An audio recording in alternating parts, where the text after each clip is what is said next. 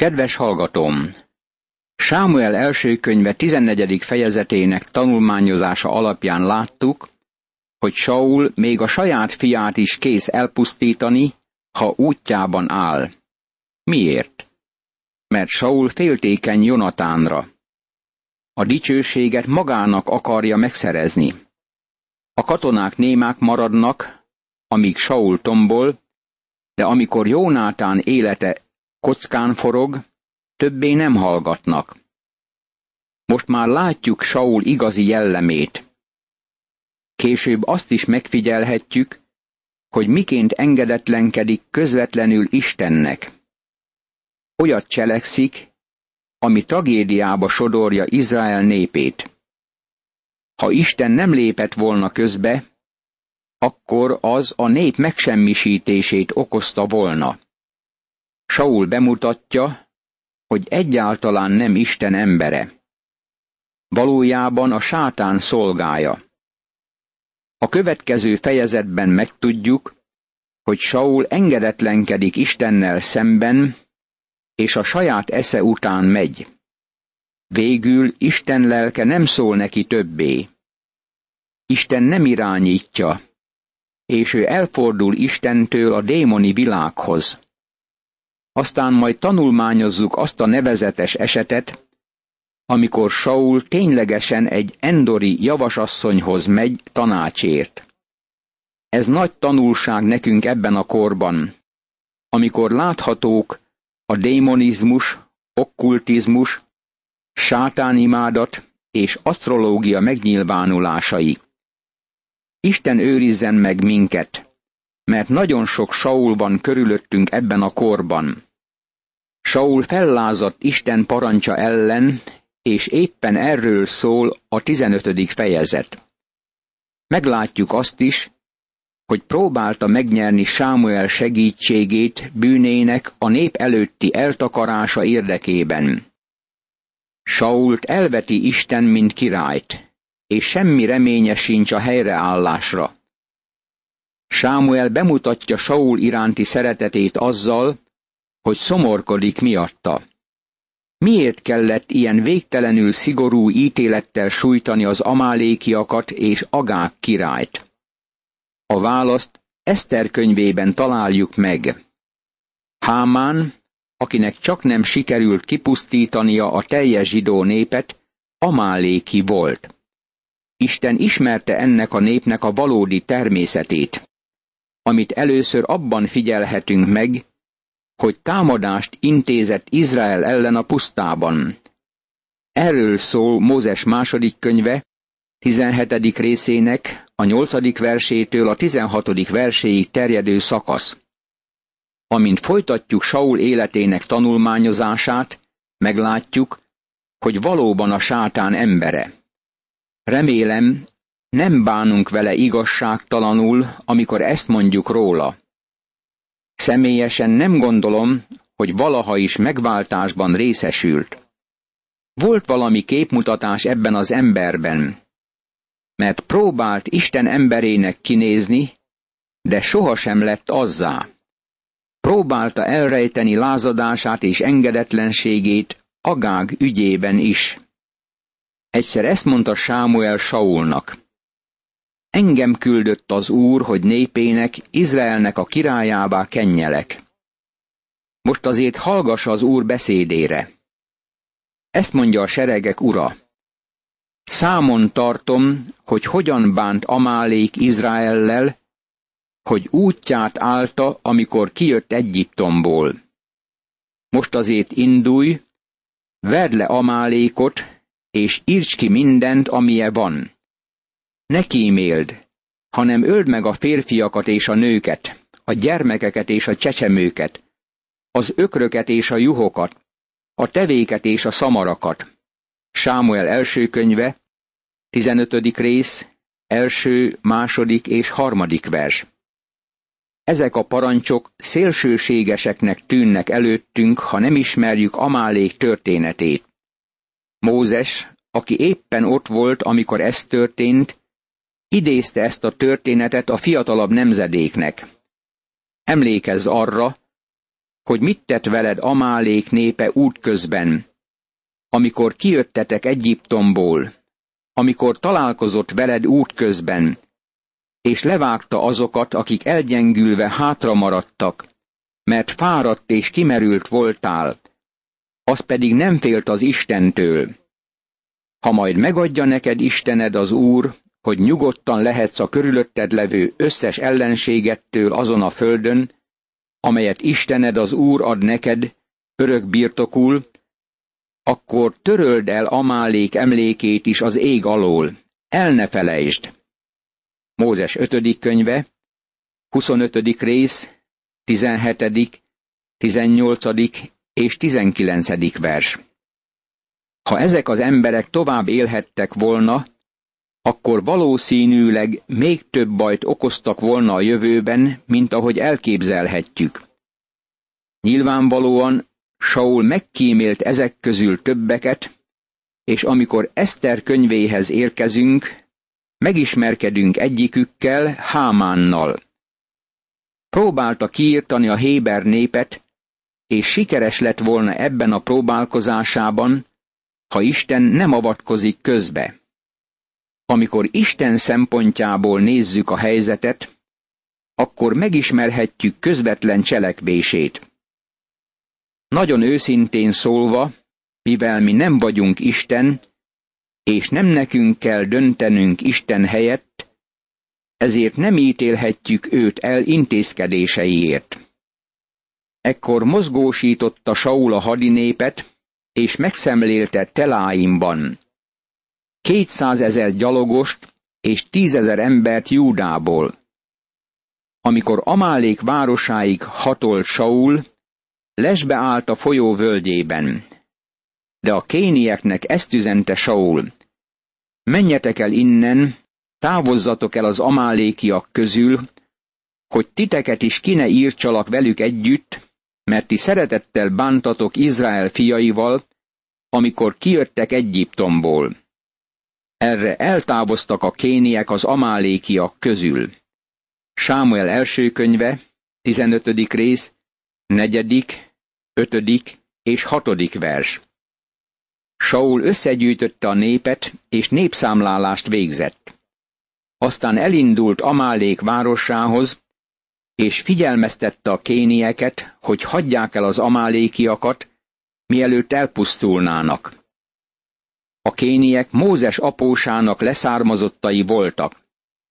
Erre utalásokat találunk a Bírák könyve első részének 16. versében, és a negyedik rész 11. versétől a 17. verséig terjedő ige szakaszban. Ez az irgalom cselekedete volt, amit egyetlen pogány nemzet sem gyakorolt abban az időben. Saul pedig vágta Amálékot Havilától egészen a Súrba vezető útig, amely Egyiptommal szemben van. Sámuel első könyve, 15. rész, 7. vers. Eddig a pontig Saul engedelmeskedett. Agágot, Amálék királyát élve fogta el, de az egész népet fegyverrel írtotta ki. Saul és népe azonban megkímélte Agágot, meg a juhoknak és marháknak a legjavát, azaz a másod ellésüket, meg a bárányokat és mindazt, ami szép volt. Ezeket nem akarták kiirtani, hanem csak a hitvány és értéktelen jószágot semmisítették meg. Sámuel első könyve, 15. rész, 8. és 9. vers. Saul azt gondolta, hogy nagy szégyen, ha mindent elpusztít. Megkímélte Agágot, aki az amálékiak uralkodója volt. Saulnak nem volt több joga megkímélni őt, mint ahogy nem volt joga ahhoz, hogy a nép között megkímélje a legegyszerűbb embert. Ez a nemzet teljesen a gonoszságra adta magát, és többek között a királyt is el kellett volna pusztítani és megítélni. Saulnak ahhoz sem volt joga, hogy megkímélje az állatok legjavát. Úgy tűnik, azért támadta meg Amálékot, hogy zsákmány szerezzen magának, pedig Isten ezt megtiltotta. Az izraelieknek ítéletet kellett végrehajtaniuk az amálékieken, Isten nevében ebben a különös esetben. Akkor így szólította meg Sámuelt az Úr. Megbántam, hogy királyá tettem Sault, mert elfordult tőlem, és nem teljesítette, amit meghagytam neki. Sámuel haragra gerjedt, és egész éjjel jajgatott az Úr előtt. Sámuel első könyve, 15. rész, 10. és 11. vers. Sámuel szerette Sault. Azt akarta, hogy jó király legyen belőle. Azt hiszem, inkább akarta Sault, mint Dávidot, hogy sikeres legyen. Most azonban Isten elvetette Sault, és Sámuel, aki engedelmeskedett Istennek, kénytelen végrehajtani Isten rendelését. Saul engedetlensége miatt ítélet következett. Reggel korán fölkelt Sámuel, hogy találkozzék Saullal. De ekkor azt jelentették Sámuelnek, hogy Saul Kármelbe érkezett, és ott emlékoszlopot állított magának. Azután megfordult, továbbment, és lement Gilgálba. Amikor Sámuel Saulhoz érkezett, ezt mondta neki Saul. Az Úr áldottja vagy te. Teljesítettem, amit az Úr meghagyott.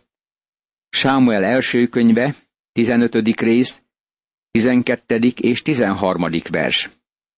Saul azt mondja, hogy engedelmes volt, de figyeld meg Sámuel visszavágását.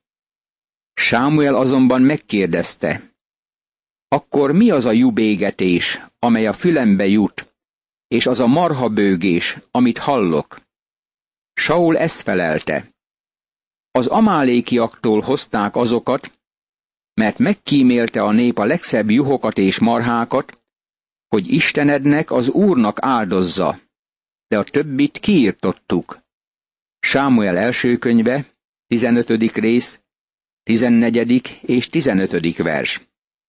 Figyeljük Sault, amint próbál kifogásokat keresni, hogy igazolja cselekedeteit.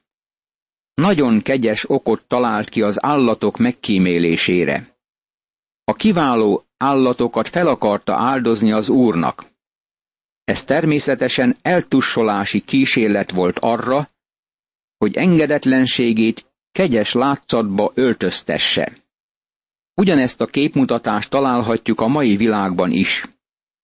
Nevetségesnek tűnik, amikor a szeszes ital gyártók pénzt ajánlanak fel arra, hogy a közjavát szolgálják, kerteket, parkokat hozzanak létre az emberek szórakoztatására és örömére. Ezt mindig nagy dobra verik, és a média is örömmel közli a jelentést, hogy mennyi adót szerzett az állam a szeszes ital ipar jövedelméből. Bárki tudja, hogy az alkoholizmus többe kerül országunknak, mint amennyit a szeszes ital nyomán adóként beszed. Az az irányzat uralkodik, hogy igyekeznek elleplezni a gonoszságot a jó cselekedetekkel. Isten gyermekei is próbálják kegyes tervekkel eltakarni engedetlenségüket.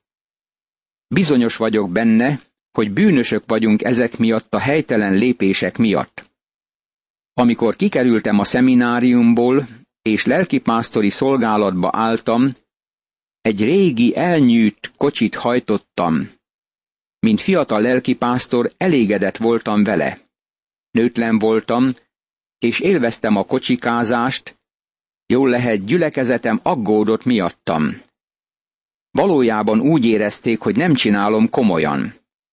Aztán találkoztam egy fiatal hölgyel, és kezdtem imádkozni, hogy az úr adjon nekem egy új kocsit. Elmondtam neki, hogy szükséges az új kocsi, hogy eredményesebb legyek a látogatásokban. Hogy őszinte legyek, az eredményesebb látogatásnak ehhez semmi köze sem volt. Azért akartam új kocsit, hogy nagyobb hatással legyek a fiatal hölgyre. Könnyű az embernek, hívőknek és nem hívőknek érveket kitalálni.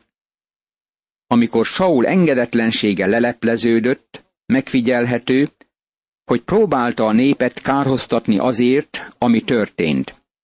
ezt mondta. Megkímélte a legszebb juhokat és marhákat. A följegyzés szerint azonban ez Saul, és nem a nép tette. Ő, mint király felelt ezért. Saul ezt felelte Sámuelnek. Hiszen hallgattam az úr szavára, és eljártam abban a megbízatásban, amiért elküldött az úr. Elhoztam Agágot, Amálék királyát, az amálékiakat pedig kiirtottam. A nép azonban elvette a zsákmányból a kiirtásra szánt juhok és marhák jabát, hogy feláldozza Istenednek az Úrnak Gilgálban. Sámuel első könyve, 15. rész, 20. és 21. vers. Saul azt mondja, hogy engedelmeskedett az Úr szavának. Figyeld meg, nem azt mondja, hogy az én Istenem, vagy a mi Istenünk, hanem úgy, hogy a te Istened. Nem vállal semmi felelősséget egyáltalán az állatok megkíméléséért. Mégis ő hibáztatható. Akkor ezt mondta Sámuel. Talán ugyanúgy tetszik az Úrnak az égő és a véres áldozat, mint az engedelmesség az Úr szava iránt. Bizony többet ér az engedelmesség az áldozatnál, és a szófogadás a kosok kövérjénél. Olyan az engedetlenség, mint a varázslás vétke, és az ellenszegülés, mint a bálványimádás. Mivel te megvetetted az Úr igéjét, ő meg elvetett téged, és nem leszel király. Sámuel első könyve, 15. rész, 22. és 23. vers. Ez az egyik legkiemelkedőbb ige szakasz a Bibliában. Isten elutasítja Sault, mint királyt, lázadása és Isten elleni engedetlensége miatt. Ez fontos tanulság nekünk is, akik Isten gyermekeinek valljuk magunkat. Nagyon vigyáznunk kell arra, hogy miként közeledünk az Úr Jézushoz.